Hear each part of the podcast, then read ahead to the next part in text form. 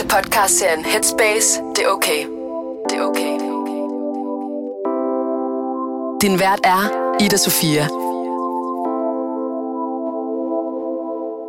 Så er vi øh, i studiet igen. Vi skal lave endnu en omgang af øh, denne her podcast for Headspace. Og øh, i dag er det sammen med dig, Michelle Christensen. Mm-hmm. Og du er udover at være ambassadør for Headspace også øh, iværksætter. Ja. Og jeg har glædet mig helt vildt meget til at tale med dig, fordi som vi også talte om, inden vi gik i gang, så har vi jo stødt på hinanden i, i fortiden. Men vi har jo aldrig sådan haft en, en samtale før. Det var dengang, jeg sad i receptionen på Godmorgen Danmark. Og, øh, Og man var så træt. Altså, det var klokken kvart i kvalme. Vi var sådan, hej da, Sofia, hej Michelle. Ja. Ind og lave tv. Virkelig, Ud igen, virkelig og så vågnede man. Ja, eller gjorde man Ja, nogensinde. eller gjorde man. Ja. sådan, Ej, hvor var det tidligt. man gik rundt i sådan en, en boble det meste af dagen bagefter. Ja. Det, er, det er virkelig noget, jeg har opdaget, efter jeg stoppede med at stå så tidligt op, hvor, hvor vigtig søvn er. Altså, Det er så vigtigt. Er du sindssyg, mand? Man føler, at man er tømmermand, eller sådan, Ja. er sådan en, en person ved siden af sig selv. meget ved Ej, siden det er af sig virkelig, selv. ja, det, er, det er så vigtigt. Det, det er nummer et det er for det. ens eget helbred. Så virkelig, virkelig dejligt, at, øh, at vi skal mødes under øh, normale omstændigheder nu, synes Ja. jeg. Og du har jo som alle de andre, øh, der har været med i den her podcast, også taget et øh, personligt emne med, som du gerne vil tale om. Og det er forholdet til din krop, og hvordan det hænger sammen med en, en følelse af ensomhed. Mm. Og øh, du har beskrevet i den mail, jeg fik af dig, hvor du ligesom havde øh, forklaret om emnet, hvordan det hele startede for dig i barndommen. Og jeg kunne godt tænke mig bare at høre, om du ikke vil, øh, vil forklare, hvordan det skete.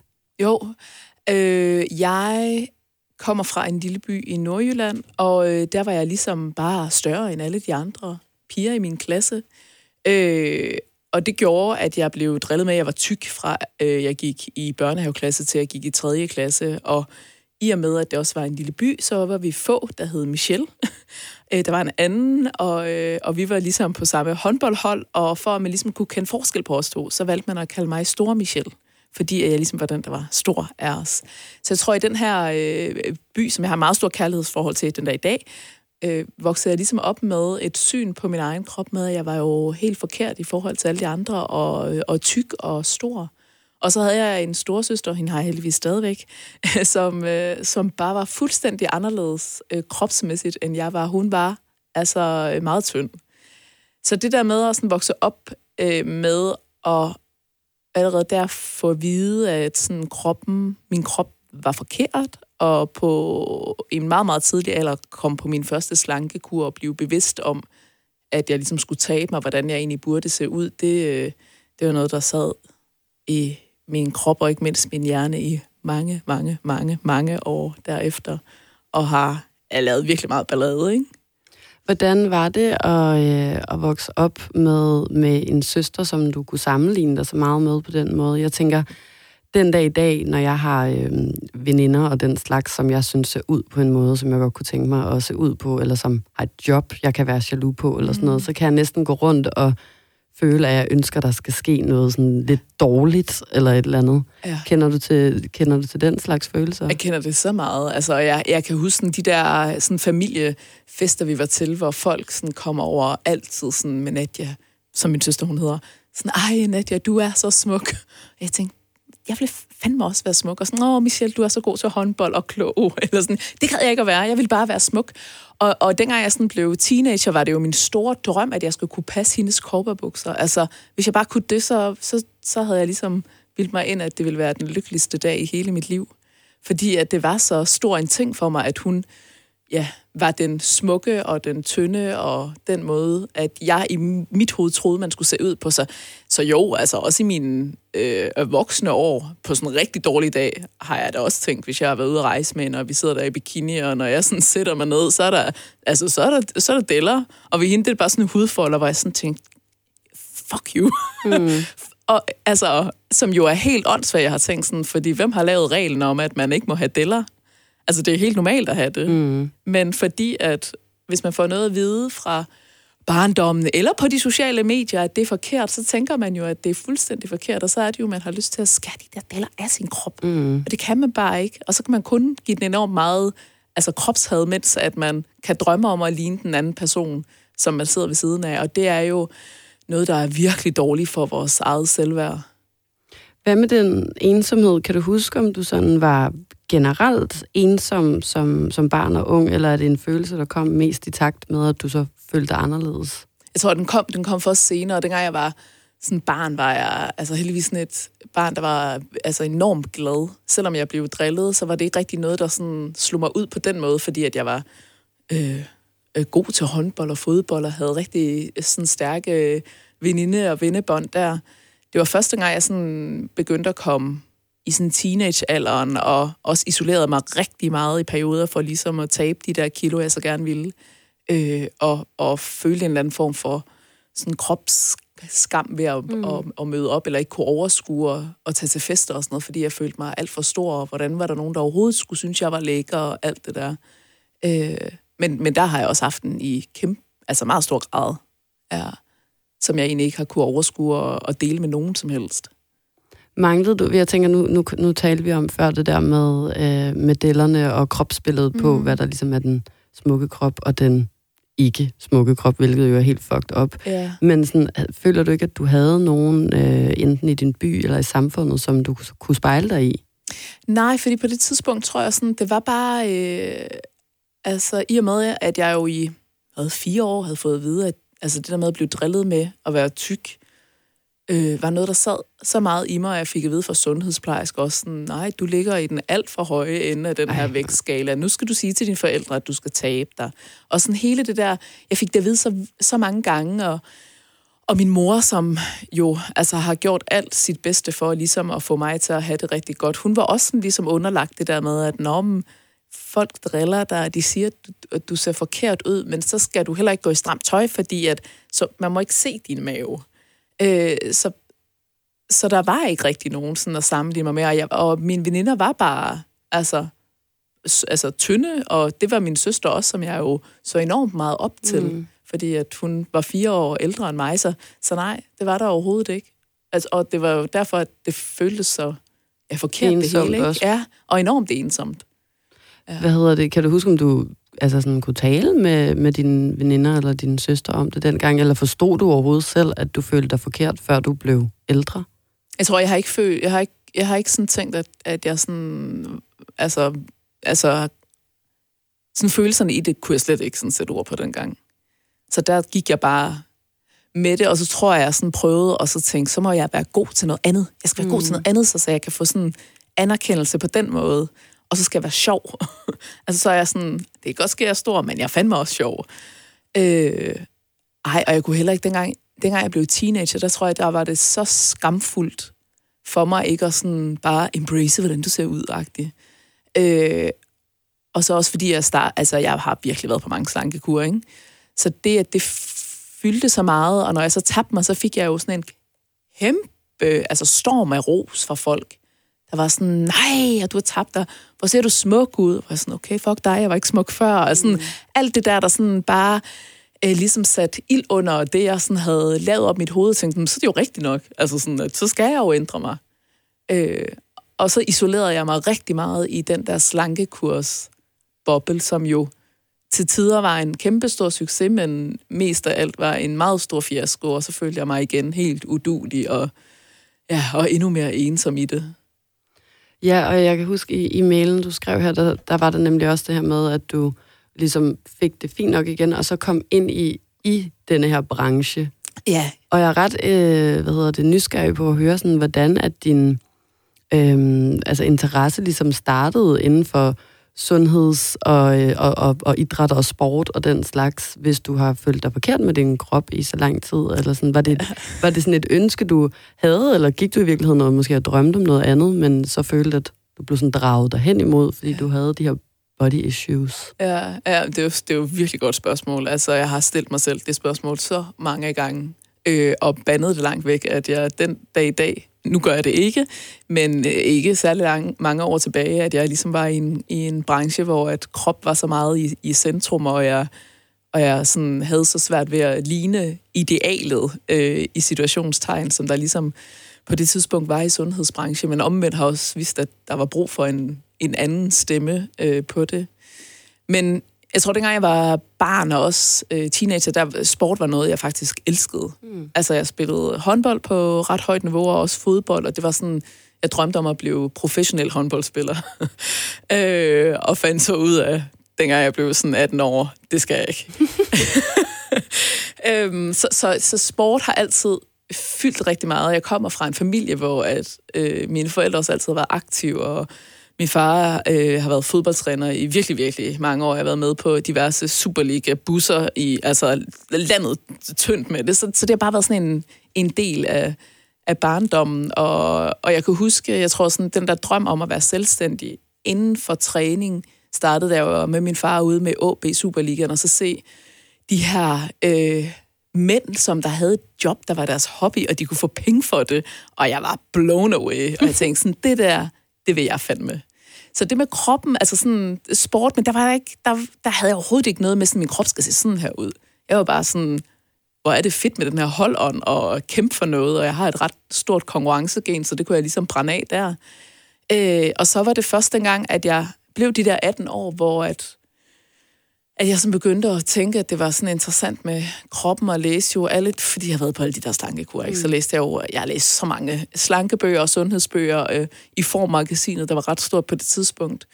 Øh, og så vidste jeg ikke, hvad, hvad jeg ligesom ville studere, og så sagde min gymnasieidrætslærer, om jeg ikke skulle læse idræt. Og, så var jeg sådan, det kan jeg da godt. Så det, det er slet ikke gennemtænkt. Det har jeg haft gang i. Men der har været et eller andet med, at jeg sådan har tænkt, at jeg gerne vil leve af min, af min hobby, som, som var altså, sport og træning dengang. Ikke? Det er jo tit sådan, de, de fleste ting sker i virkeligheden. Det, ja. Der er meget, der ikke er så gennemtænkt, og så det pludselig, så står man et eller andet sted og har ja. gang i noget. Præcis, fuldstændig. men, men så kom du så ind i hele den her branche, mm. og, så, og, så, og så vendte det for dig igen. Ja. Hvad skete der der? Jamen, jeg tror, at de der, jeg læste jo idræt i, øh, tre år, og øh, havde det, jeg havde det rigtig godt med min krop, og det var sådan, det var, krop var bare et redskab der, lige meget hvordan den så ud, bare den kunne finde ud af de ting, den ligesom skulle, så var det, og der var en fascination for det, sådan, fuck, hvor er det vildt, hvis du øver dig i at stå på hænder, og du ikke tør det, men for over, altså sådan, går over det der, så kan den det. Gud, hvor er den vild. Øh, og så kom jeg til København for at læse humanernæring, og derover kom jeg meget hurtigt ind i et af de sådan finere øh, fitnesscentre ude i Hellerup, hvor at jeg skulle være personlig træner, og jeg var på et kursus med alle de her personlige trænere, der var rigtig store på det tidspunkt, som jeg havde læst om i magasinerne. Og det her kursus var med en amerikaner, og, øh, og jeg var jo sådan helt, shit, hvor er det vildt, jeg sidder med de her mennesker, som jeg har set op til i så mange år, og sådan, skal jeg nu til at være en af dem? Og så skulle vi starte kurset med, at vi skulle øh, måles med en fedttang. Ej. ja, det var, det var, det altså, det var modbydeligt. Ja. Øh, så vi skulle ligesom smide tøjet og stå i, i top, hvis man var kvinder, ellers bare øh, shorts, og så, så målte han så ligesom vores fedt med den der tang. Og da folk de smider tøjet, er jeg bare sådan, what?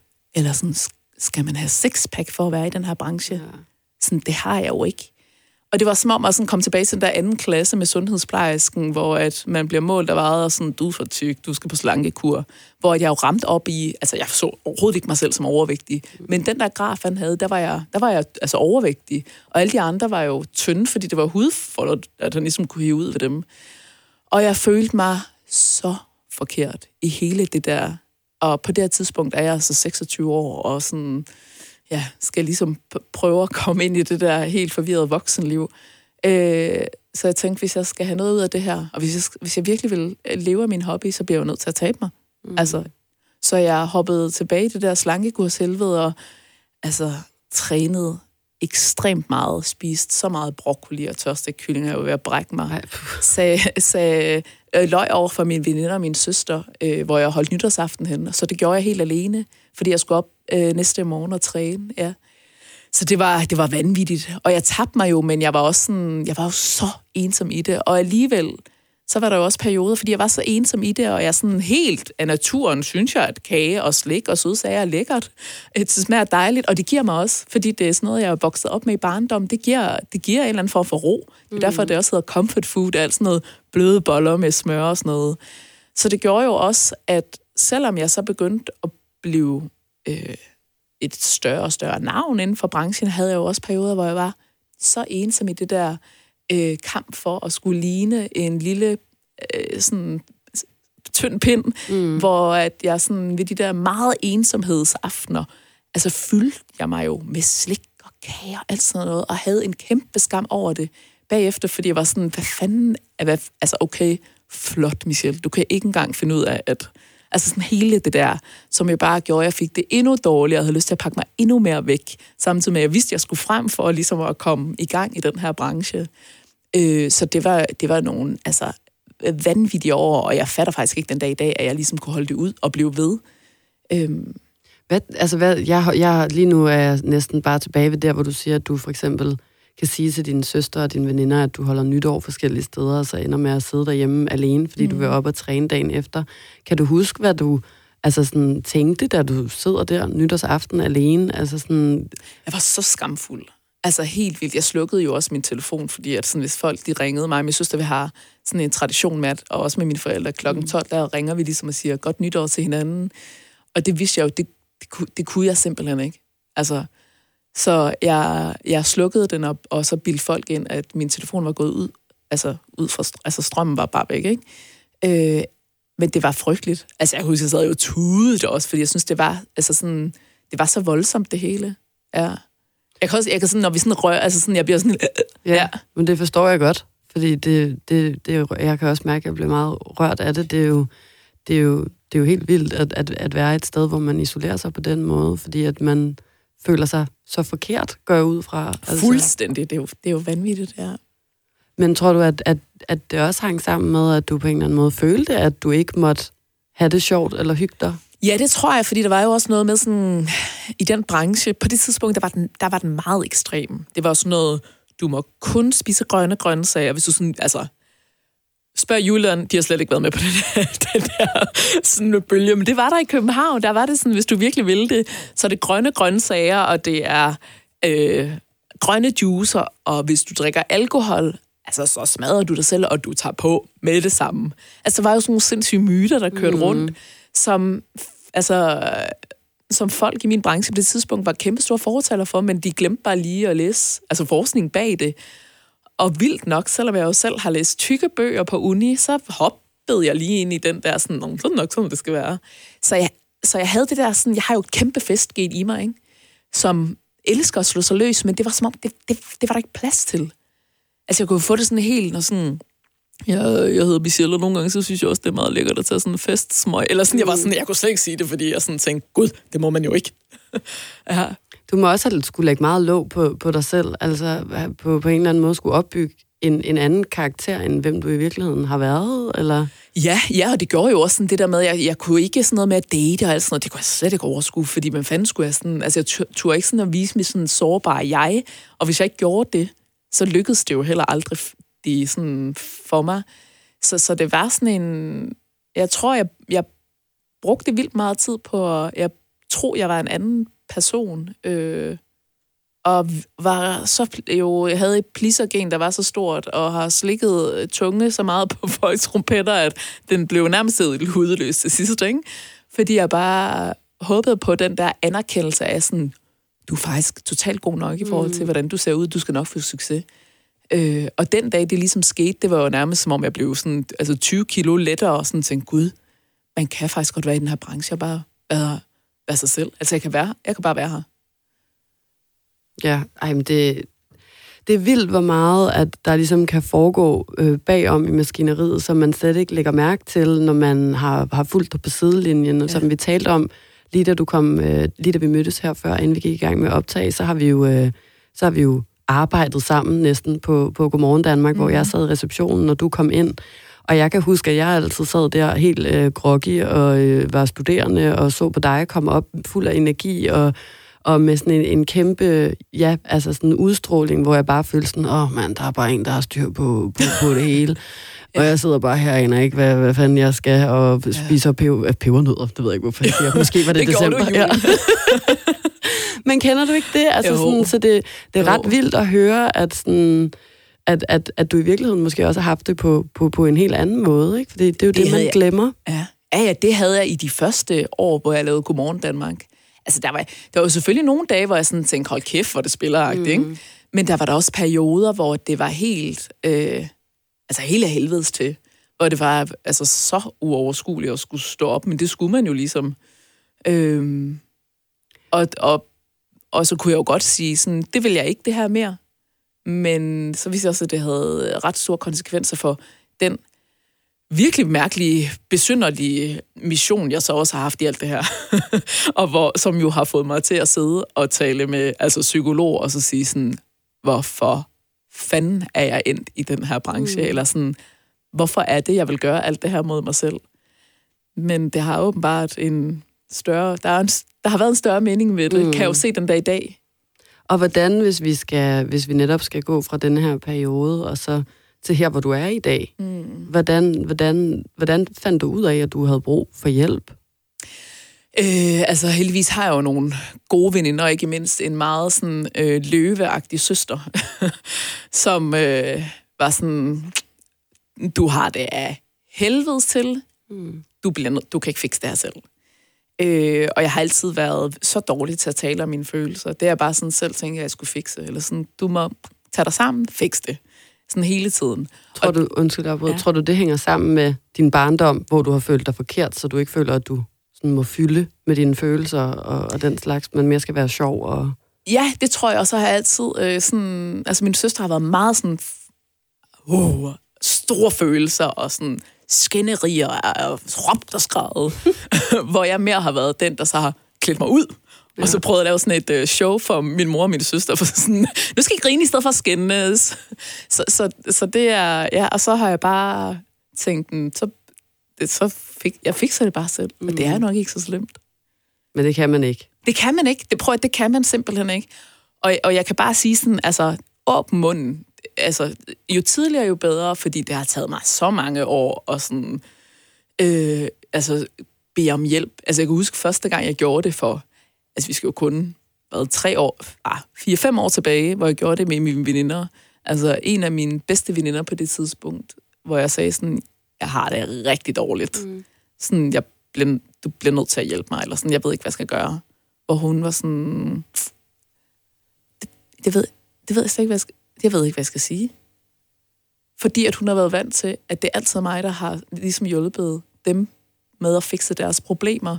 Fordi jeg har været den, som du også selv siger, der har haft overskud og energien, og kom til mig, og yes, vi, vi fikser det. Mm. Og aldrig øh, sagt, når jeg selv har haft det svært. Og det er jo også derfor, jeg har lavet et, et sådan image om mig selv i hvert fald i de år, hvor at folk tænkte, at jeg sådan var meget stærk og sådan ikke til at slå ud og altså kæmpe positiv hele tiden. Men hvad gør man, når man fortæller en af sine bedste veninder, at man har det dårligt og på en eller anden måde har brug for hjælp, og, og, og så bliver svaret sådan, det, det ved jeg ikke, hvad jeg skal svare til. Eller sådan, hvad, hvad, hvad sidder man så og gør derfra? Ja, altså for det første tænker man, at jeg bliver nødt til at slutte den her samtale nu. Øh, så det gjorde jeg, og så, så skrev jeg en sms til hende, øh, en måned efter, at jeg var virkelig, virkelig ked af det, og skuffet over den måde, hun ligesom havde gjort det på, øh, når jeg virkelig havde brug for det. Mm. Øh, og så tog vi en snak om det. Ja. Fordi jeg tænker, da jeg for eksempel havde, havde en depression, så var det i virkeligheden omvendt. Der var det mine veninder, der sådan ragt ud til mig og blev ved med at sige til mig sådan, Ida, du er ikke dig selv, og du, du har det rigtig dårligt, og vi tror, du har en depression, og mig, der var sådan, I skal skride af helvedes til. Ja. Jeg har ikke brug for hjælp, og øh, hvis I siger noget om, at jeg skulle være deprimeret en gang til, så gider jeg ikke være venner med mere. Agtigt. Øhm, og det var jo først, at for mig, at det endte i, at jeg fik det ene gigantiske angstanfald efter det andet, at jeg ligesom var sådan nødt til at ringe til min veninde og være sådan, okay, du er nødt til at komme, jeg har brug for hjælp, du skal hjælpe mig med at melde mig syg på mit arbejde og, og, og den slags, ikke? at jeg kunne acceptere det. Så, så for mig, jeg kunne ikke engang selv finde ud af, at jeg havde brug for hjælp, mm. før at, at det var så langt ude, så jeg tænker, at det må også have været helt vildt for dig, og måske endda selv på en eller anden måde også anerkende det, og så åbne munden, og så blive mødt af, af den slags. Ja. Altså sådan at, ikke at, altså jeg er sikker på, at din veninde jo bare har været paf, ikke? og ikke har ment noget ondt eller noget. Ikke? Overhovedet men, ikke. Men det er bare det der med at tage mod til sig, og så så blive mødt af sådan en lidt en mur, hvor man så sådan, Nå, hvad fanden gør jeg så herfra? Præcis. Ja, og jeg tror sådan, for mig var det, altså, den der ligesom gav mig sådan det der los i hovedet, som øh, nogen af os skal have, det var jo min søster, fordi mm. hun, altså, hende er jeg bare meget, meget tæt med. Ja. Øh, og det var hende, der sagde sådan, nu, nu går det fandme ikke længere. Altså, du, du ligner lort, du tuder hele tiden, øh, du er ikke dig selv. Øh, du er, fordi alt det her havde gjort, at jeg til sidst var simpelthen så kampstresset. Mm. Det var jo det, der gjorde det hele, ikke? Øh, og tabte mine øjenbryn på grund af stress. Og, altså, jeg har virkelig været derude, hvor man tænker, er du, er du dum? Eller sådan. Mm. Men det, sådan var det bare. Det var, det var, vi var forskellige op i vores psyke, og alle de fucked up ting, vi har med os i bagagen.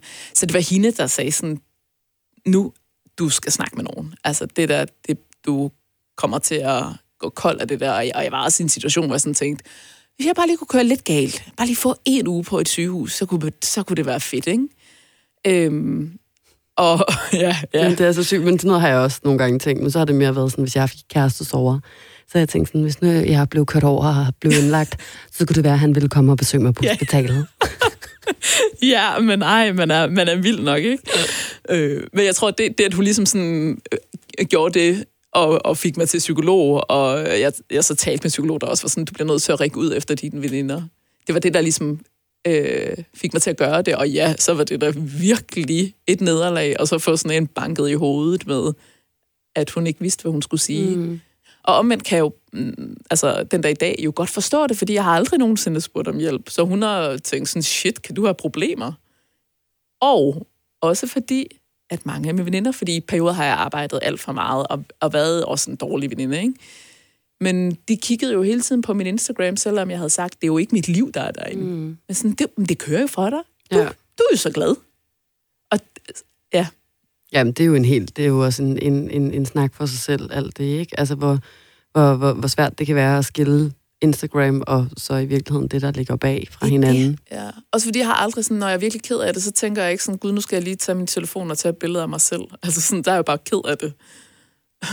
Så ja, Men man, ja, og man skal jo også passe på sig selv. Så, så, så det er jo også, man skal jo også, altså det er jo ikke sikkert, man skal dele med, med alle mulige Nej. Følgere, når man er ked af det. Præcis. Altså sådan, det er jo, det synes jeg også er, er vigtigt. Det er også egentlig, det er færdigt, man kun har lyst til at dele sit arbejde, eller øh, når man er glad, eller mm. altså sådan opdateringer og den slags. Det er bare vigtigt at huske, når man så følger med i det, Ja. at det, der er meget mere præcis. bag, ikke? Men, men apropos al den her ensomhed, kan, kan du så stadig føle dig ensom nogle gange? Ja, ja, det kan jeg stadigvæk godt gøre.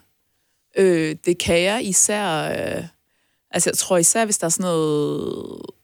Når jeg kommer til at arbejde alt for meget, eller, at, eller min kalender simpelthen er for fyldt ud. Det kan jo virke helt mærkeligt at sige, at jeg kan føle mig ensom, hvis jeg hopper fra det ene til det andet og møder rigtig mange mennesker. Men det der, jeg tror, ensomheden for mig, det er, når jeg føler, at jeg ikke er sådan rigtig meget sammen med min lille familie eller mine venner Mm. øh, så kan jeg føle ensomhed, fordi så kan jeg meget hurtigt føle mig som sådan en cirkushest, der bare galopperer der ud af, og alle får lov til at hive noget ud af mig. Mm. Men sådan den der trygge øh, boble med, med folk, jeg virkelig elsker, hvis jeg ikke sådan er en del af den, og jeg kan se, at, at øh, folk, jeg godt kan lide, de hænger ud sammen og laver noget sjovt, så kan jeg da godt tænke, "Nå, hvorfor er jeg ikke en del af det?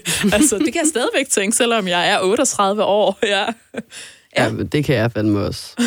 Men jeg, men jeg kender til gengæld også meget til den der følelse af, at, at, at, at ensomhed opstår, når man har rigtig travlt, faktisk. Det gør den også for mig.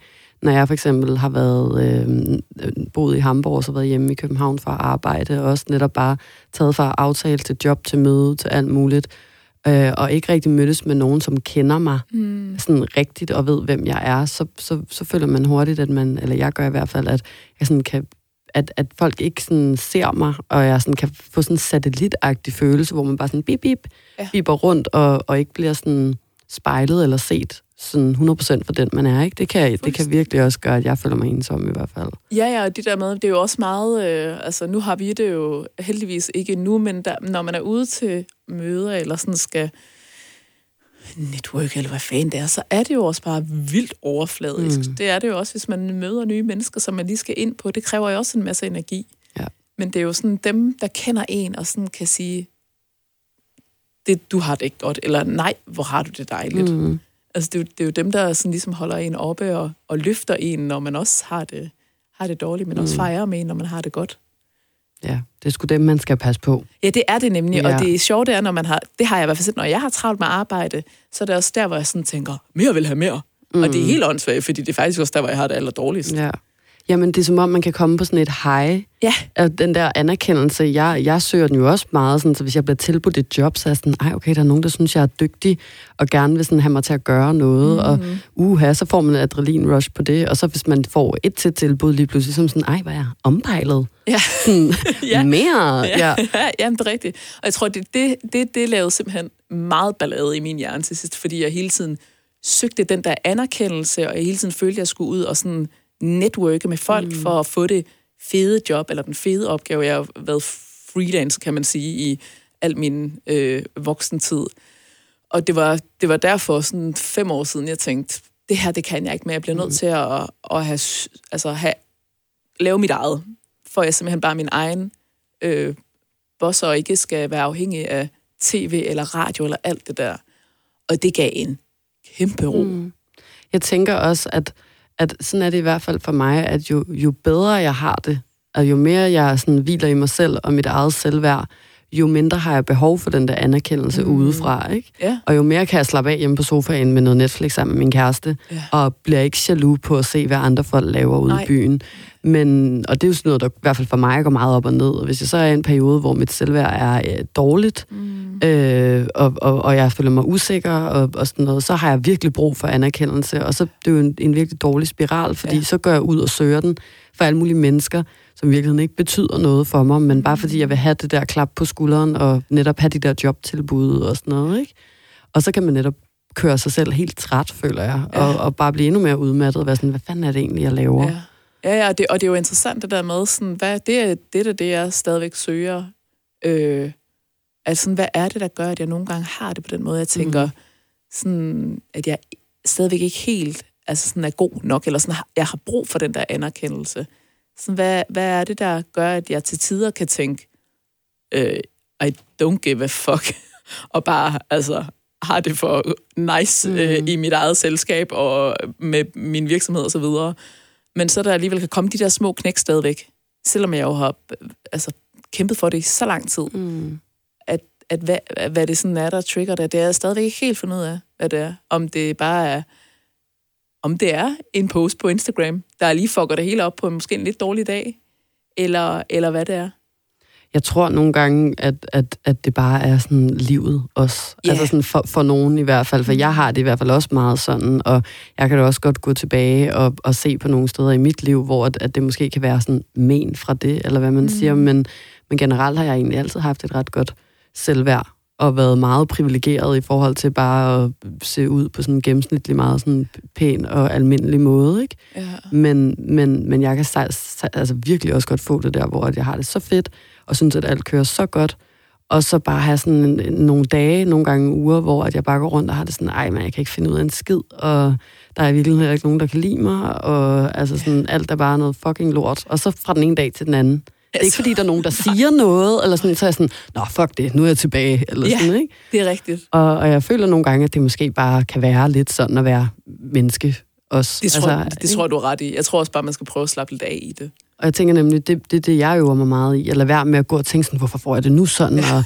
har jeg, altså, selvfølgelig skal man ikke altså sådan vifte under bordet. Mm. Altså, man skal jo lytte til sig selv, men, men jeg tænker, jo mere man ligesom lærer sig selv at kende, der har jeg i hvert fald opdaget, at for mig, der handler det om at lade være med at så bare sådan, Nå, så har vi det lige lidt ned om de nogle dage, og så tænk på, at snart får du det fint igen. Ja. Ikke? Og, og også vi- vide sådan, okay, når, når man har det nederen, søger man jo det der dopaminros i sin mm. hjerne, så man får det godt igen. Og derfor hiver man fat i sin telefon og scroller Instagram igennem. Men når man har det rigtigt, det har jeg, altså sådan har jeg det i hvert fald. Mm. Når jeg har dårlige dage, så skal jeg ikke kigge på Instagram. Nej. Fordi så er det, at jeg får det endnu dårligere.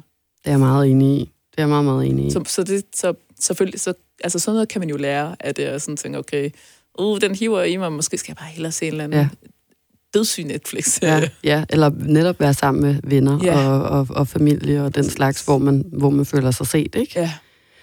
Hvad hedder det? I mailen, der skrev du her som det sidste, at du ønsker, at vi ligesom kommer ind på nogle konkrete redskaber til, hvordan man kan håndtere krop issues, issues som vi har talt om, og ensomhed i dag.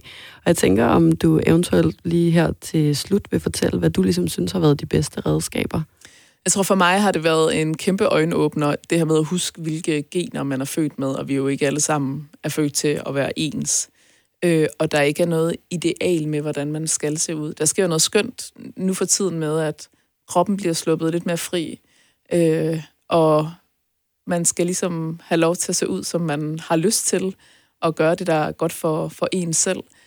Øhm, og, og det har givet mig en meget stor ro i det her med, sådan, okay, jeg har aldrig nogensinde lignet min søster. Hvorfor er det så, jeg skal kæmpe så meget og sulte mig selv for at gøre det? Det er livet simpelthen for kort til. Så det er sådan det ene. Og så tror jeg også det der, som vi har været inde på, med, når man er ensom, at man skal altså række ud efter hjælp, selvom det kan være så sårbart at gøre det. Men det kan være svært, hvis man er især sådan en som mig, der har været virkelig dårlig til at sådan sige, når man har det dårligt. Så, så, så skal det lige have et par gange. Folk skal lige forstå, at man virkelig mener det. Mm. Men at det er, det er jo det, vi er mennesker. Vi er jo flokdyr. Vi har det bedre i, i flok, især hvis det er nogen, der passer godt på os. Ja. Tak for det, Michelle. Og tak fordi du ville være med og dele din, uh, din historie. Tak fordi jeg måtte. Til Headspace, det OK, okay. Overalt, og husk at abonnere, så du ikke går glip af næste afsnit.